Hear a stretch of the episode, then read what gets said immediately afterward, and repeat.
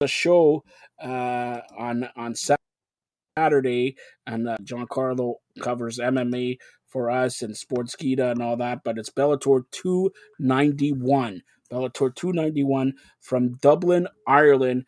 We're gonna get to some matches here. Let's get to uh, a pre-show match or preliminary match. Which one do you want to talk about, John Carlo? Yeah, they got a, a lot of uh, under the radar fights that some of these fighters should actually be on the main card. Like Peter uh, is one that really was impressive in his last fight. He's a guy that in that featherweight division could come up and challenge for a title. So I'm actually surprised he's on the prelim. Uh, I'd circle that. I think he wins that pretty convincingly and then uh, goes on from there. And then Charlie Ward's a hometown guy. He's up there in age. Could he still compete? Like he's coming off the loss to Fabian Edwards. I think Mike Shipman might edge him out in a decision here, but those are two fights that I think could be interesting. All right, then let's get to uh, the main card here, Bellator 291. Um, let's go to uh, a couple more matches that you want to talk about. So I'll let you pick the matches there. Yeah, all these are really good matchups. Like Kieran Clark, undefeated there, uh, former guest over here, uh, good young talent. Didn't really look that great, uh, to be honest, in his last fight, but he did get the win. So a win is a win. I think he's going to be motivated here to put that behind him. I see him winning convincingly. I think it's going to be a unanimous decision.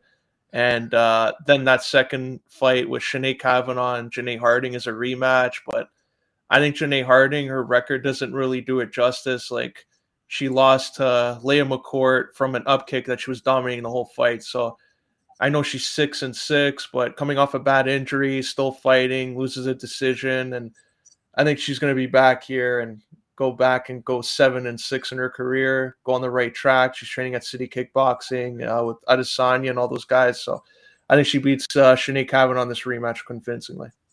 And what about the main event?